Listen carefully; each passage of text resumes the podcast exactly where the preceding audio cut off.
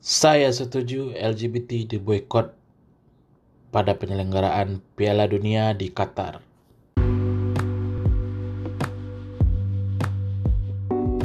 Selamat datang di podcast Eki Jongkok bersama saya Rizky. Akhirnya saya menemukan topik yang seru untuk dibahas dan kebetulan saya nggak lagi malas-malasan. Mengenai kontroversi Piala Dunia di Qatar. Jadi Piala Dunia sepak bola akhirnya diselenggarakan di Qatar di tahun ini. Tepatnya di bulan November ini ya. Yang sebenarnya sih katanya jadwal yang di bulan November ini diundur. Yang seharusnya itu di bulan Juni atau Juli. Tapi katanya karena di bulan Juni Juli itu adalah puncaknya musim panas di Timur Tengah, jadi uh, diundur ke November. Kata katanya uh, Qatar itu musim dinginnya dimulai dari November gitu. Karena kalau di musim panas diadakan Piala Dunia sepak bola itu katanya nggak ini untuk nggak layak cuacanya untuk uh, para atlet dan juga para penonton karena sangat-sangat panas. uh, salah satu alasan yang um, memicu saya untuk kembali membuat episode di podcast ini adalah karena katanya banyak yang nggak setuju atau banyak yang memboikot Piala Dunia Qatar karena pertama katanya nggak boleh jualan bir atau alkohol di stadion. Uh, kedua LGBT juga dilarang di Piala Dunia Qatar. Terus katanya juga hmm, penyelenggaraan Piala Dunia Qatar ini kan udah disiapkan dari lama selama persiapan uh, pembangunan infrastruktur dan segala macam yang berhubungan dengan Piala Dunia di Qatar ini katanya udah memakan ribuan nyawa para pekerja migran yang mati di tengah-tengah proyek pembangunan Piala Dunia ini. Dan juga katanya ini berdasarkan dari berita di CNN Piala Dunia Qatar itu diboykot oleh selebriti dunia. Mari kita bahas satu-satu ya. Mengenai larangan penjualan bir secara mendadak. Saya sih setuju dengan uh, sikap yang di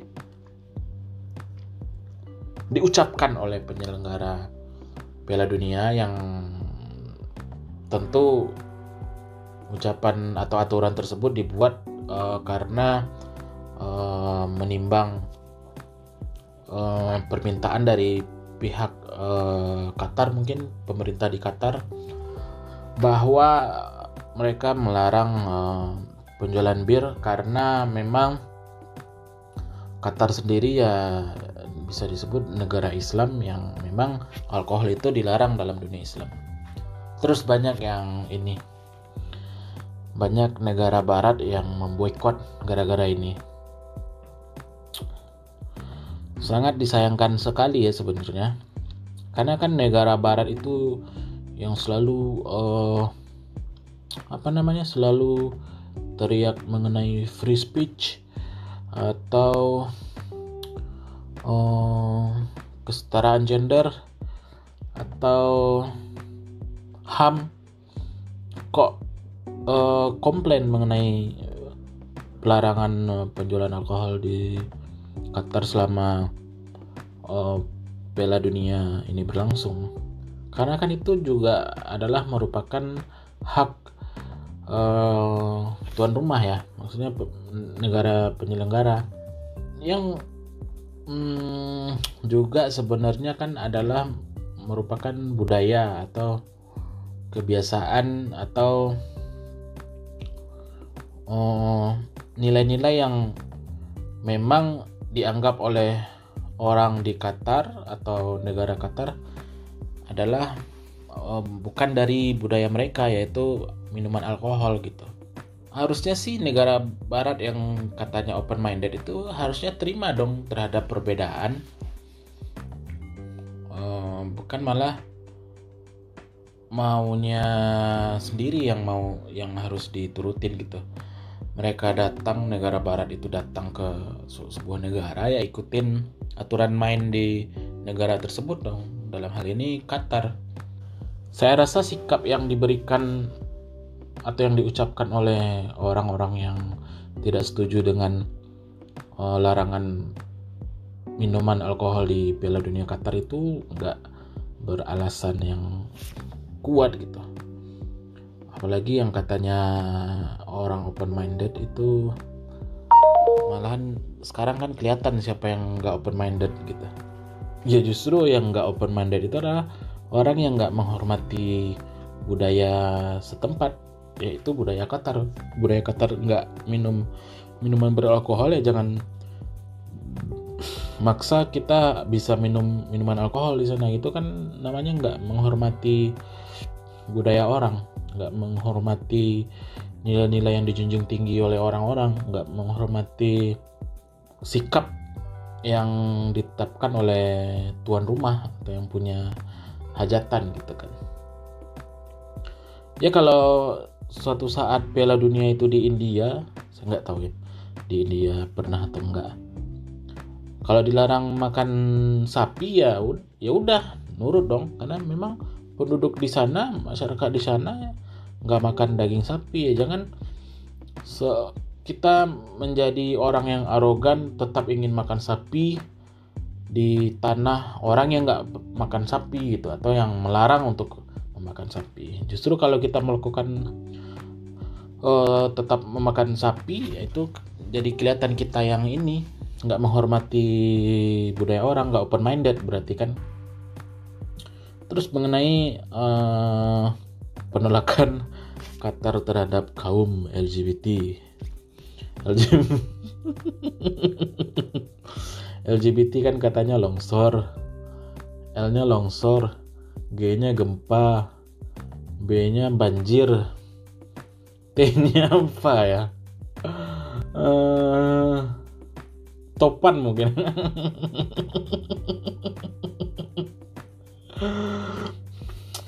Dan juga kan ya gimana ya namanya negara Islam LGBT juga jelas tidak dianggap uh, oleh maksudnya tidak dianggap adalah hal yang benar di dalam nilai-nilai Islam ya udah mirip kayak yang minimal alkohol tadi. Ya janganlah melakukan kegiatan-kegiatan atau menunjukkan diri uh, sebagai LGBT misalkan uh, cipokan waktu nonton Piala Dunia itu uh, laki-laki cipokan sama laki-laki cewek cipokan sama cewek gitu ya ya jangan gitu. Ya tentu harus menghormati inilah budaya lokal harusnya. Kalau saya sih setuju ya. Nggak ada yang salah kayaknya mengenai larangan bir dan larangan LGBT di Piala Dunia. Terus mengenai pelanggaran HAM pekerja migran, hmm, katanya saya, saya, saya pernah, oh, saya malas browsing ya, tapi saya pernah nonton berita katanya dari pihak mana gitu jumlah uh, korban yang meninggal dunia selama proses pembangunan proyek Piala Dunia di Qatar itu 35 ribuan gitu kalau nggak salah. Tapi pihak uh, dari Qatarnya sendiri bilang hanya 30-an pekerja yang tewas gitu. Saya rasa ini sih permainan dari media barat aja ya. Mungkin memang media barat kan selama ini uh, anti Islam. Jadi ya ingin mencari celah gitu framing kalau Islam itu atau negara Islam itu nggak beres atau bermasalah ya. Mungkin ini yang dilakukan media. Dan juga saya rasa kalau memang buktinya ada dan kuat mengenai 30 ribuan orang yang tewas itu ya buktikan ke pengadilan dong. Maksudnya mungkin ada pengadilan internasional segala macam toh buktinya sekarang Qatar nggak kenapa-napa baik-baik aja. Ya mungkin bukti-bukti yang beredar di media-media ini nggak nggak benar gitu mengenai puluhan ribu orang yang meninggal. Terus orang-orang yang nggak mikir panjang maksudnya yang mengambil kesimpulan dari informasi sepotong itu kan beranggapan bahwa uh, berita itu benar padahal belum tentu karena mengenai penuduhan terhadap kejahatan itu kan baru terbukti atau baru sah atau baru legit itu menjadi benar kalau sudah dibuktikan di pengadilan gitu. Jadi ya kalau memang Qatar banyak yang meninggal sampai puluhan ribu orang itu ya buktikan aja, aja di pengadilan ya gugat lah di pengadilan internasional. Jadi SJW SJW gitu ya. Internasional itu bisa gugat Qatar juga di pengadilan internasional. Atau jangan-jangan mungkin begini yang meninggal itu pekerja ilegal. Katanya kalau nggak salah mereka itu uh, di salah satu media ya maksudnya saya lupa nonton berita di mana katanya pekerja-pekerja dari India atau dari negara-negara sekitar situ Afghanistan itu berangkat kerja ke Qatar itu melalui agensi. Nah, agensi-agensi itu katanya juga mengut oh, biaya admin atau biaya asuransi atau apa gitu. Yang jumlahnya tinggi gitu seandainya pun begitu kayaknya kan itu yang kurang riset kan calon pekerja ya. Maksudnya kalau udah ketahuan hmm, udah ketahuan biaya adminnya tinggi asuransinya potongannya lah gitu potongan agensinya tinggi ya cari agensi yang lain dong maksudnya. Atau jangan-jangan mereka nggak bisa ngumpulin bukti karena agensinya itu juga ilegal gitu. Jadi nggak bisa dibawa ke mana-mana karena agensinya ilegal. Oh apa namanya? Jadi pekerjaannya juga ilegal. Ya kalau sesuatu yang ilegal kan nggak bisa dibawa ke pengadilan. Orang nggak diakui kok sebagai pekerja berarti kan. Jangan mereka tuh bekerja tapi udah tahu itu cara ilegal tapi masih pengen ngelamar kerja gitu di situ. Ya salah sendiri sih menurut saya. Ya, bukannya saya apa namanya hmm, tidak berpihak kepada korban ya. Ya tapi ya alangkah lebih baiknya kalau memang ingin cari kerjaan itu apalagi kalau keluar negeri gitu kan ya dipastikan betul gitu mengenai legalitas agensinya uh, kejelasan gaji segala macam kontrak kerja dan lain-lain harus jelas gitu. Karena kan kalau bekerja secara ilegal itu kan ya penuh dengan risiko ya risikonya harus berani tanggung sendiri dong. Mengenai selebriti dunia yang boykot kayaknya sih nggak hmm, saya nggak ada tanggapan yang mengenai itu ya. Hak mereka mau boykot ya terserah. Yang penting Piala Dunia kan tetap jalan. Terus saya juga ada baca nggak baca atau nonton saya lupa katanya pem, pemilihan Qatar sebagai penyelenggara Piala Dunia tahun 2022 itu karena uh, adalah hasil dari suap jadi pejabat-pejabat FIFA itu disuap oleh mungkin pihak pemerintah di Qatar ya agar uh, FIFA menunjuk Qatar sebagai penyelenggara Piala Dunia di tahun 2022. Uh, entah itu suap atau enggak ya, saya rasa itu adalah hal yang bagus uh, yang dilakukan oleh pemerintah Qatar. Karena tentu berdasarkan hitung hitungannya mungkin ya maksudnya uh, Piala Dunia itu kan acara yang besar. Diharapkan kalau mereka menyuap uh, petinggi FIFA untuk memilih Qatar sebagai penyelenggara yang diharapkan kan setelah acara Piala Dunia itu selesai di Qatar Qatar mendapatkan income dari penonton atau dari dari pergerakan ekonomi yang terjadi selama Piala Dunianya berlangsung. Jadi kalau memang hitungannya pas ya ya dalam bisnis ya saya rasa sih sah-sah aja gitu. Maksudnya entah itu menyogok atau uh, enggak gitu. Atau kan suap itu kan atau jangan sebut suap lah, sebut melobi gitu. Mungkin pihak dari Qatar itu pintar ngelobi ke orang FIFA sehingga Qatar yang dipilih jadi ya saya yakin sih itu yang diharapkan oleh pemerintah Qatar dengan terpilihnya Qatar itu adalah uh, dari Qatar bisa mendapatkan keuntungan dari penyelenggaraan Piala Dunia ini. Mirip seperti Indonesia di G20 lah. Indonesia di G20 itu kan kalau nggak salah modalnya berapa? Coba saya googling. Ah kalau ini saya mau googling. Bentar ya. Indonesia G20 modal. hmm.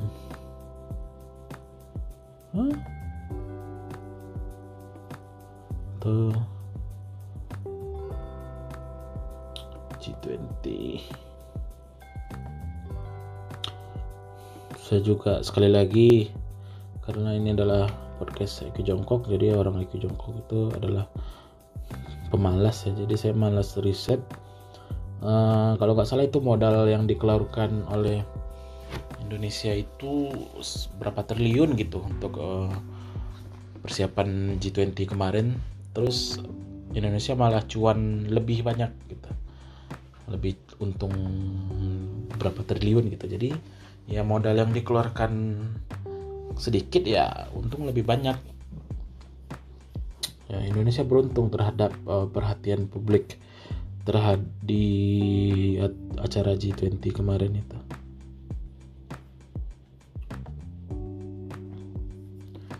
Terus uh, Qatar juga katanya ngabisin dana.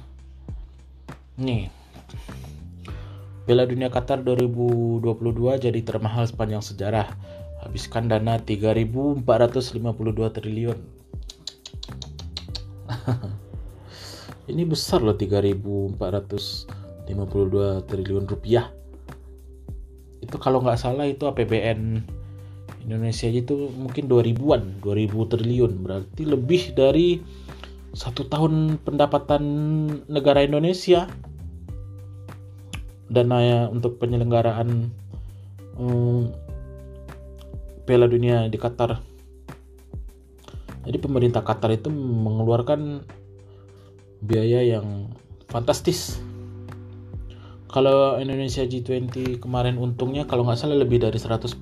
Saya, saya lupa modalnya di sekitar 2 triliunan kalau nggak salah. Untungnya itu kalau nggak salah entah 7 triliunan atau 4 triliunan yang G20. Jadi kalau Indo kalau Qatar ini dalam acara Piala Dunia ini ngeluarin dana 2000 berapa tadi? 2800-an triliun eh 3400 triliunan rupiah. Kalau bisa balik modal 10% aja. Maksudnya untung 10% aja itu udah udah berapa triliun itu? 300 triliunan 340 triliun 10% Indonesia dari G20 yang acaranya juga nggak terlalu besar gitu kan cuma beberapa hari untung lebih dari 100% kalau nggak salah itu ya 100% atau 200% dari biaya yang dihabiskan Indonesia untuk menyiapkan G20 nah, kalau Qatar yang udah mengeluarkan biaya 3.452 triliun rupiah ini kalau bisa untung 10% aja itu udah untung 340 triliun. Tapi semoga dana yang besar ini yang dihabiskan Qatar untuk Piala Dunia ini memang uh, nilainya segitu bukan karena di markup gitu. Kalau di markup oleh pejabat yang korup ya habislah. Nggak akan balik modal. Karena kalau nggak salah Piala Dunia di Rusia terakhir itu katanya jauh di bawah coba Piala Dunia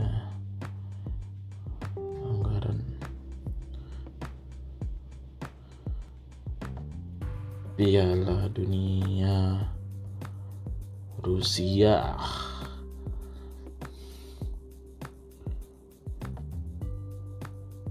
Hmm, kalau Rusia cuma 45,65 triliun. Qatar 3.452 triliun. Hush, jauh ya semoga uh, ajang Piala Dunia ini membawa manfaat sebanyak-banyaknya untuk Qatar. Walaupun di tengah kontroversi ini ya yang sedang berlangsung. Kalau ya kalau kita lihat konser di Indonesia pasca pandemi sih kat, katanya uh, ini ya penontonnya tuh gila-gilaan gitu banyak gitu. Karena orang udah suntuk karantina PSBB segala macam. Jadi waktu udah dibuka dan ada konser katanya eh, konser-konser pasca pandemi itu laris gitu. Sold out semua tiketnya. Ya semoga hal yang sama juga uh, didapatkan oleh Qatar ya. Semoga Qatar hmm, ya dapat untung sebesar besarnya lah setelah Piala Dunia ini selesai. Ya kita tunggu aja apakah Piala Dunia eh, sebanyak uh, apakah Piala Dunia yang biayanya eh, 3.452 triliun itu bisa balik modal atau untung atau jangan-jangan rugi. Uh, ya kita lihat aja nanti. Uh, sekian podcast hari ini. Ya seperti biasa ini adalah opini orang yang ber-IQ jongkok ya. Tetap jangan di anggap serius lah. Karena saya sendiri juga nggak serius beropini. Saya hanya hmm, ya play the rule lah. Saya hanya karena saya hanya mengisi waktu luang ya. ini adalah podcast tanpa riset tanpa tanpa penelitian yang lebih dalam ya. Ya kalau kalian suka dengar ya silahkan dengar kalau enggak ya udah dislike aja. Oke sekian. Bye bye